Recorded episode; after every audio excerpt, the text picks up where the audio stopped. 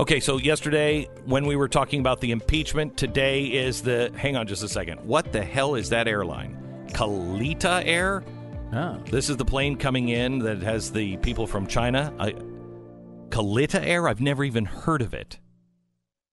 You know, you might have a deadly virus and they're going to send you across the ocean on an airline you've never heard of. I mean, you're just you're high risk. You're just high risk. It's like you couldn't get somebody else to do it. You know, like I don't know. you know, we at Kalitta Air, we feel okay about taking you guys. Apparently, is a uh, cargo airline uh, in Michigan, Oh. though. It's a Michigan-based airline. So we cargo. So we're bringing people back on cargo planes. I think you get them out however the hell you can. Yeah, I guess. I guess. people are all like, I mean, you don't want to be over there for a second longer than you have to. Yeah. All right. Anyway, um, so let me let me just talk quickly about impeachment.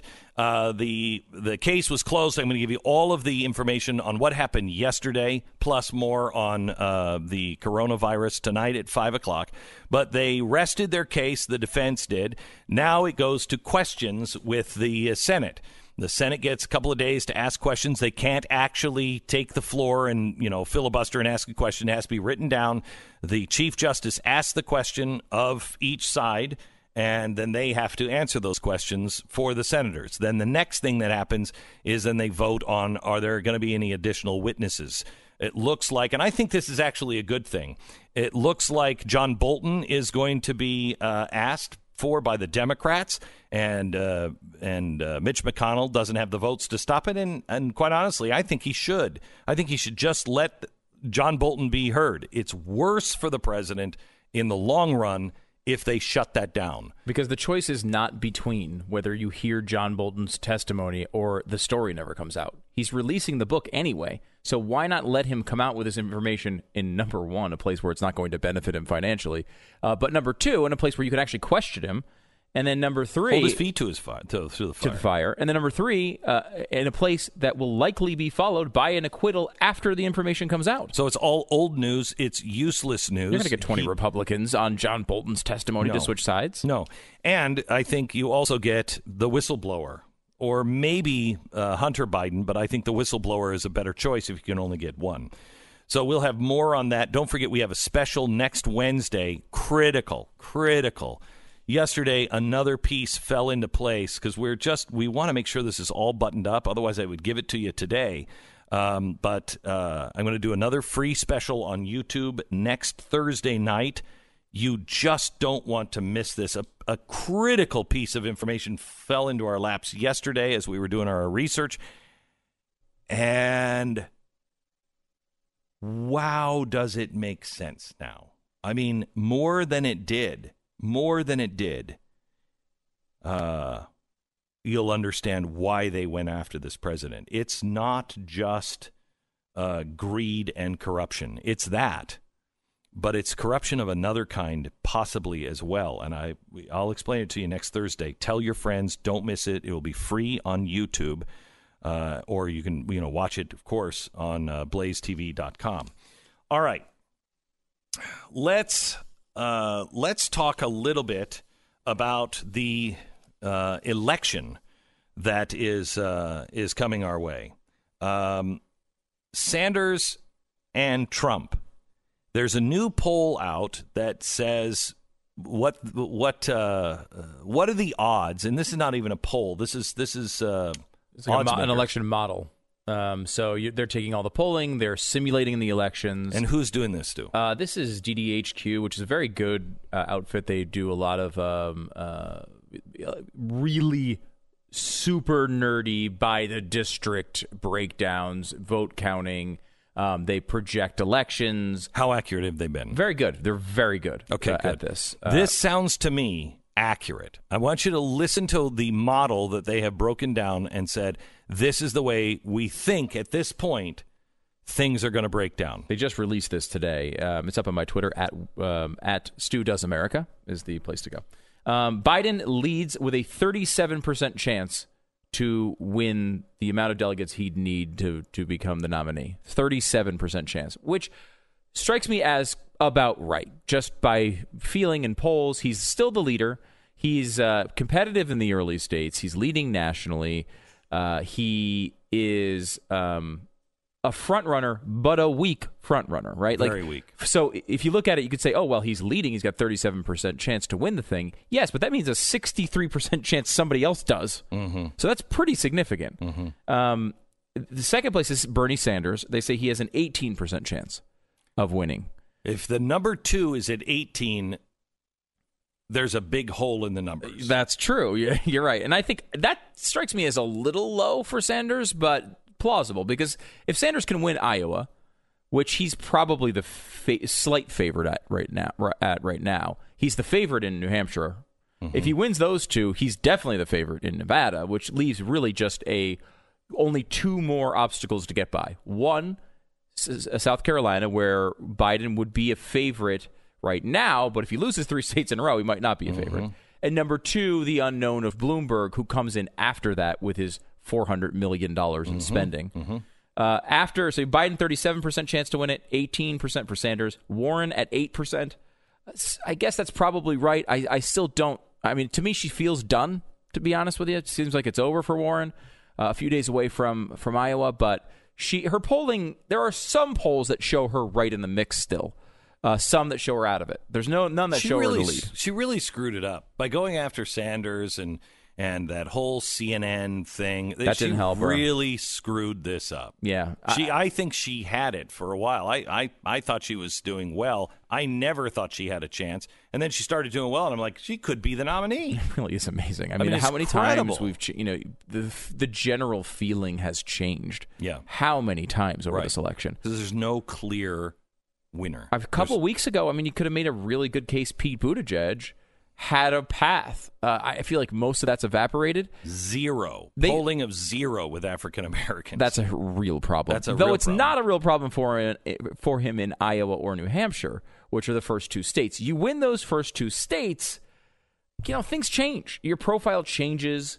I don't think with African Americans it will. Well, I mean, that, there is some polling to support that. Though they only give him a 1% chance of winning. That to me does feel low. Mm-hmm. I mean, because Buttigieg is right in the running in Iowa. He's in the running in New Hampshire. He can win both of those states. And from then on, he's he would be much higher. And these numbers, by the way, will change with each result. This is just where we stand right now. The crazy part of this, though, is there is a their model says a 36% chance that this election is decided at the convention. So no one gets a majority of delegates, and people are fighting it out on the convention floor to see who the nominee is. 36% chance is basically the same as Joe Biden winning. So that is a remarkably high number. Now, I think I want to say 538, who also has a model, has that number more like 15%. So this is significantly higher. I have but to tell you- either way, it's a significant Biden percentage. could fall apart quickly. Buttigieg has no African American support. If you have no African American support and you have Donald Trump running, that that changes the entire dynamic. Yeah. And you don't want African Americans if you're a Democrat voting for a Republican two times in a row. Right. Yeah, you, you, you do not. Uh, you don't need Yeah, that. That's growing. That is a growing thing. You don't you don't want that to happen. So, uh, how does Buttigieg do in the South? I mean, he could have his clock cleaned. There's how can he do in cities clock cleaning? Something like 41% of African American voters say they have a real problem with uh, voting for a gay president. Right. It's high. That's a high number. And you'll notice Um, that they are not called bigoted No, homophobes on God on forbid. television by the left because they have to have them. They have to have African Americans to win. Yeah, they and can't they- get 80%. so they can't- they got to get 90%. Yeah, you more. can't. You're done. Yeah. You're done. I, I mean, that is it's, it's a remarkable thing. It, does it change if he's seen as the nominee? I think it will change, but will it change enough is another question. I think like some African American voters will come along and say, okay, well, look, I don't want Donald Trump. I mean, they're still going to vote 80 and 90 percent Democrat likely anyway, um, but. You start to erode at that base, you're going to have problems, and you have people who just might stay home. They're not going to you'll vote for Trump, but they might stay home. You'll have low turnout. the one thing about the reason why I think there's a good argument for this to be decided at the convention is one thing and one thing only. Bernie Sanders has no incentive to get out of the way here. He's the He- John Kasich. He- yeah, but way, Way worse. worse. Way, worse. Because John Kasich, number one, was never a threat to the nomination. Completely a media creation. They decided to just embrace him because they didn't want Cruz and they didn't want Trump. So they just decided Kasich was the best guy in the world. But he never had a chance at winning the nomination, and he had no money. Sanders has all the money he needs. Uh, and in addition to that, he doesn't care Okay, so- about his future, about the establishment, about any of it. He'll stay in there just to annoy Joe Biden and push him all the way to the convention if he can. All right. So, and I think it continues in the convention, and I want to I want to start there in one minute. All right. So, the last thing you said, Stu, was uh, he doesn't care, and you're exactly right. He doesn't care. He doesn't care about the system. This is his last go. Okay, the guy's you know, he's almost eighty. Yeah, I don't think he's going to be running at you know 82 or 84. This is this is probably his last go. He spent his whole life trying to get socialism accepted in America. He is this close. And that's the message that he's now bringing to all of his supporters.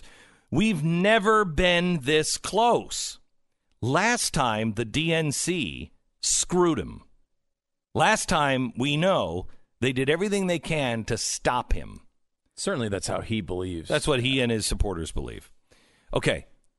Do you think when he's polling like he's polling right now, and if he comes in and he wins the first two, the, the really the first uh, three out of four, that's going to energize them? These people already say everything is a conspiracy, everything is dirty, everything is corrupt. They're partly right. And they don't care about the system. They want to burn the Democratic Party to the ground. They're going to go into Milwaukee, and he is not going to give up in Milwaukee. He's just not going to do it. He's nothing to lose. He has nothing to lose and everything to gain. And his supporters, I'm telling you, Milwaukee should be on high alert. When that thing is going on, Milwaukee better be prepared because you have people that are coming that are anarchists, that are communists, that they don't care. Some people just like to watch the world burn. I'm not sure that all these people want the world to burn, but they want this system to burn down. And I don't think he's going to give up. Milwaukee's going to be an interesting thing to watch, es- especially if you don't have a winner going in. I mean, he did this to Hillary Clinton last time, and I know like his take is, you know, he was screwed, and, and there's definitely some evidence of, and an obvious point that they wanted Clinton to win, right? I mean, they did mm-hmm. not see a socialist as possible to actually win the election. There's a million reasons why Democrats wanted Hillary, not to mention just her connections in the establishment and all of that. A lot of it we learned in those hacked emails. But bottom line is Hillary still won by four million votes. The, Sure, the sure. election wasn't all that close. And despite that, Bernie Sanders kept going and going and going because he had a lot of money and he had a, an incredible amount of sort of grassroots activist level support. Those people who feel like they were screwed last time, feel like it was ripped out from under them, when you know the evidence I don't think is really there for that. But beyond that, um, yeah, I think I think they they definitely favored Clinton, but sh I don't think he was winning anyway. I mean, he he was he lost a. It wasn't No, that but close they, of an they election. did. That's, Every, they guess, pulled what I would every say. lever they could to make sure. I They mean, that's- wanted it to happen. They wanted it to happen, but it happened anyway. Yes. you know, like it's like Correct. it's like Nixon breaking into Watergate. The guy was going to win forty-eight Yeah, states. Right. What are you breaking into place for? Right. Um, but in addition to that, this is a, the, his last run, almost definitely. He doesn't care about the future. If he loses, he'll go back and leave the party again and go back to independent. He doesn't care about Biden. He, does, he doesn't care about any of this. He can go and burn this thing down till the end. He only wants socialism, and he's going to try to get it. And there's a good argument that he's going to keep fighting and make it miserable for Biden if he does beat him. This is the Glenn Beck Program. There's a there's a really compelling story about um, believe it or not of all things Buddy Holly on the Blaze today, but it's it's related to Kobe Bryant. Um, the similarities are are a little stunning um, on how it just came out of the blue and Kevin Ryan, one of uh, my staff writers, was uh, was out in Iowa. He's been covering, you know, for the Blaze different things in Iowa, and uh, he was in a, a, small town in Iowa where, where Buddy Holly's plane took off and crashed. And I just want to give you a, a couple of these. At 12:40 a.m., Buddy Holly, Ritchie Valens, and JP, the Big Bopper, arrived at Mason City Airport. Richardson had $272.53 and a guitar pick and a pair of dice in his pockets. His gold wedding ring sparkled like a mirror on his finger. At the airport, the weather was fine. Some light snow, but nothing else. A vicious cold front was looming just out of view. The pilot never got an accurate weather report, and the plane took off at 12:55 a.m. Five minutes later, there was silence on the radio. The operator couldn't get a response. Then the blizzard plummeted down, and no one could see a thing in any place or any direction. There would be no rescue flight, no immediate rescue.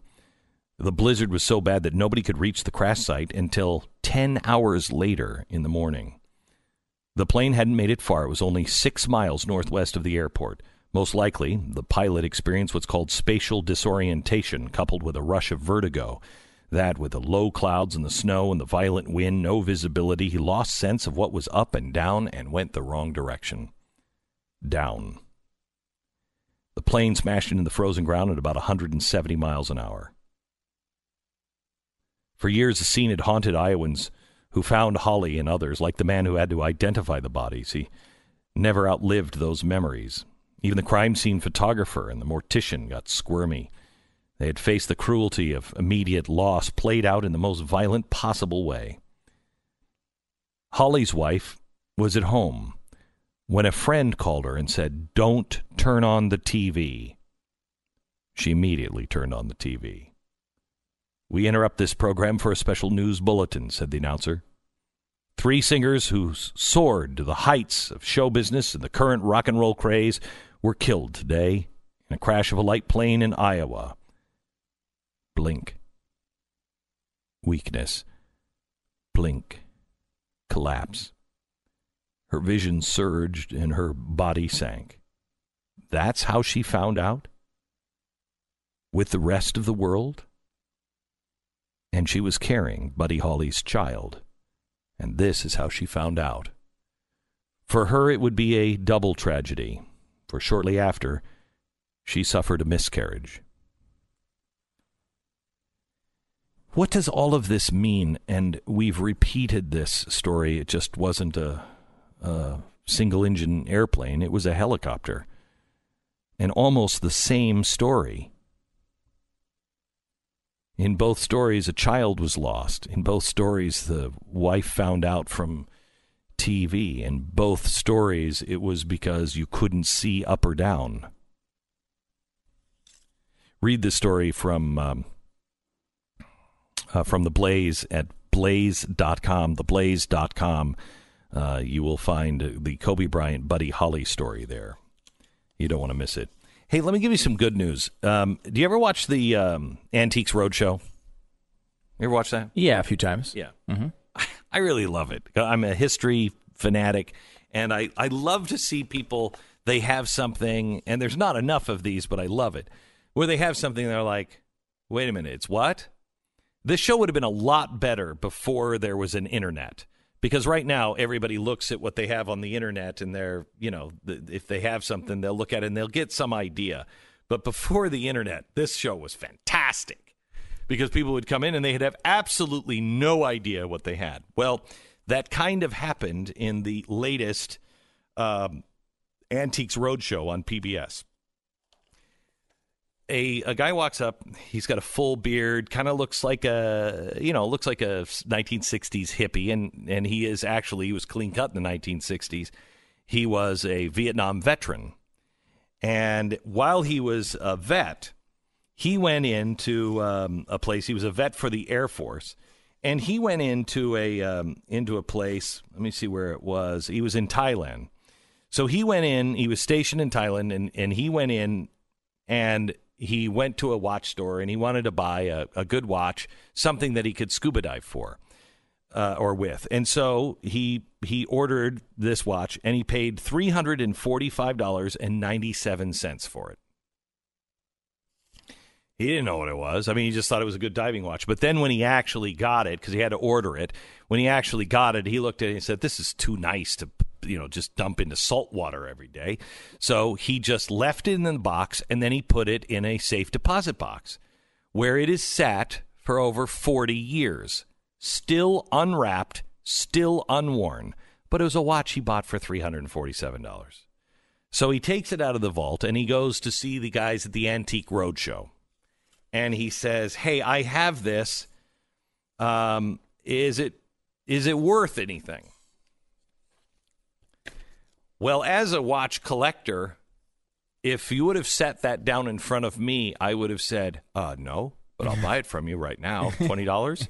uh, I would my uh, the eyes would have popped out of my head. He bought for three hundred and forty five dollars and ninety seven cents in nineteen seventy one. He bought uh, the nineteen sixty nine Daytona Rolex. This is the one that uh, Paul Newman wore uh, in the movie Winning, and it became very popular. And it is the most coveted Rolex out there. Okay, Paul Newman's actual watch, his Daytona, I think just sold for two million dollars. The one that's in the movie, the one that was given to him by his wife, it was inscribed to Paul Newman in the back, and he wore it all the time. That sold for about $2 million at auction just a few months ago. Okay? This one's not worth $2 million. But he had no idea that it was the Paul Newman watch or anything else. So uh, the guy from the show, the auction house, said, um, Yeah, um, this is worth uh, a lot uh, right now. And he said, Really? What? He said, Well, these go up at auction now for about $400,000. This veteran from the Vietnam War, his legs buckled and he went down. And he got up and they helped him up and he's like, I- am sorry, I just $400,000. And he said, You better hold on to the table because that's what these normally go for. Yours has never been worn, never opened. You have all of the papers. It's like new. It's been in a safe deposit box for 40 years. This will go for upwards of $700,000. Wow. That's amazing. Isn't that fantastic? That's awesome. I love that. It actually lo- happens to a veteran, not just. Oh, yeah, it's so oh, great. It's great. Yeah. It's so great. I love it. I love when I. That's why I like shows like that. And you know, you watch these shows, and it's just happening to regular people, and they have no idea. You know, I don't like like it started to take the uh, the the glory off of the Antiques Roadshow for me when people were like, uh, they'd say, "Well, how much did you buy it for?" Well, my grandfather bought it for fifteen dollars. Well, it's now worth fifteen thousand, and they're like, "Oh, really?" I thought maybe it would be worth more, and you're like, "Oh my gosh!" Oh, that- that I hate that. Yeah. I hate that. Did you like when people would come in and be like, "I- "What is this worth? Is it worth a hundred thousand dollars?" Be like, "It's worth eight dollars." There's like a million of these things made, and everyone has one, so you have nothing. Did you like that part of it? No, I didn't. That's so. I actually I know a friend who was watching, was in bed um, with his wife, Mm-hmm. and there she was watching the Antiques Roadshow. He was reading something, and uh, he saw, um, or she saw, an Indian rug, Native American rug, and it was about two foot square. Okay, and she elbows him and says, "Oh my gosh, look, that's just like the one we have in the hallway." And he looks over his glasses and he's like, "Yeah, it's a small one." And uh, uh, so they go through and they're watching it, and the auctioneer says, "This is one of the most stunning pieces of this tribe I've ever seen." And he explains all of it. It was worth over a million dollars. Okay, Wow, for a rug. for a little teeny rug. wow. Their rug was like a 12 foot rug. Same tribe, same everything. They bought it in the 1960s off the back of a truck for like 30 bucks. Okay. And uh, she looks at her husband and says, I think we should call them because he loved Native American stuff. And in the 60s, it wasn't worth anything. And she would just go around and she'd buy all these rugs that she liked and thought these would be nice, and he likes that, and we'll put it all over. Their entire home was covered in rugs like that. They called the deal and said, "You know that rug you saw in the Antiques Roadshow? Yeah, we have one that's 12 feet, and we have them all over the house. Could you come and look at what we have?" Literally, they maybe paid ten thousand for all of these rugs over the years. Okay. Mm. The guy didn't get past the front door. He opened up, he went into the foyer of their house, and he looked at the guy and he said, How is your house insured? And he said, Regular insurance. And he said, You need to call right now while I'm here and have your house deemed a museum. It turns out it was the only complete collection of every American tribe and the best collection ever. I mean, really? it's like a mute. he and had, no idea. The, he had no idea. His wife bought him off the back of a truck in the '60s, literally for like thirty dollars a rug. And it would go on for a couple of years, and she'd be like, "Oh, I like this one. I like this one," and she just happened to pick one that represented every single tribe in America. It's the only complete collection of Native American rugs. Well, what, get to the dollar figure. How much is it worth? I, I, I, didn't ask my friend. That was that would be rude. I would have. He, he called a freaking television show. What do you mean it was rude?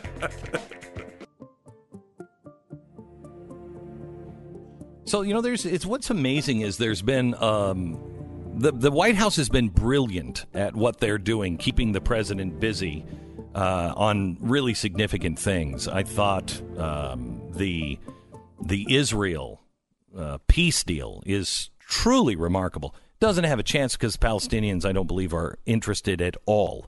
Um, I should say the Palestinian Authority is not interested at all in any kind of peace. There is no two state solution for them. It's one state, Palestinian state. Jews are not allowed uh, to have their own state. Uh, we know that from their own founding documents. I think the people, if they were represented by reasonable people, uh, the people would benefit a great deal from the deal that was offered yesterday by Benjamin Netanyahu and uh, Donald Trump. Um, but that was a big thing. You don't really read or see anything about that today. We're going to have Joe Lieberman on to talk about it tomorrow. Um, but you you didn't see anything about that today. The trade deal came out, and there's some really good things about the trade deal and some some iffy things about the trade deal. Um, but here's a big thing that Uh, quite honestly, the Democrats all signed on board with. Now, you're impeaching the president and you gave him this. There's a reason. They got everything the unions have ever been asking for. But there's also some good things in it for conservatives as well. He just signed that today, just a few minutes ago. You're not going to hear about these. You're not going to hear about them. If the press doesn't show up, it didn't happen. It just didn't happen and they will continue with their agenda. But I like the fact that the, you know, uh, Clinton said, I just got to go back to work for the American people. Donald Trump didn't say that. He's just doing it. And I think the White House has done a really good job of rolling something big out every single day that's meaningful. Yeah, they, I mean, there's definitely been some big announcements. Uh, the Israel thing yesterday was a big deal as well. Did you see that the new uh, U.S. Space Force logo came out this week, too? Yeah, that one is uh, seriously. It looks like it looked like Star Trek. That was the looks big, exactly yeah. like Star Trek, except the Air Force says we've had this logo since the 1940s. Yeah, we yeah, were using it, but it is the Star Trek logo. I mean, it's what's sewn on their shirts the whole time. I'm excited about this Steve Carell series uh, by the people that did The Office called Space Force coming up. Ooh, that sounds I'm very good. excited.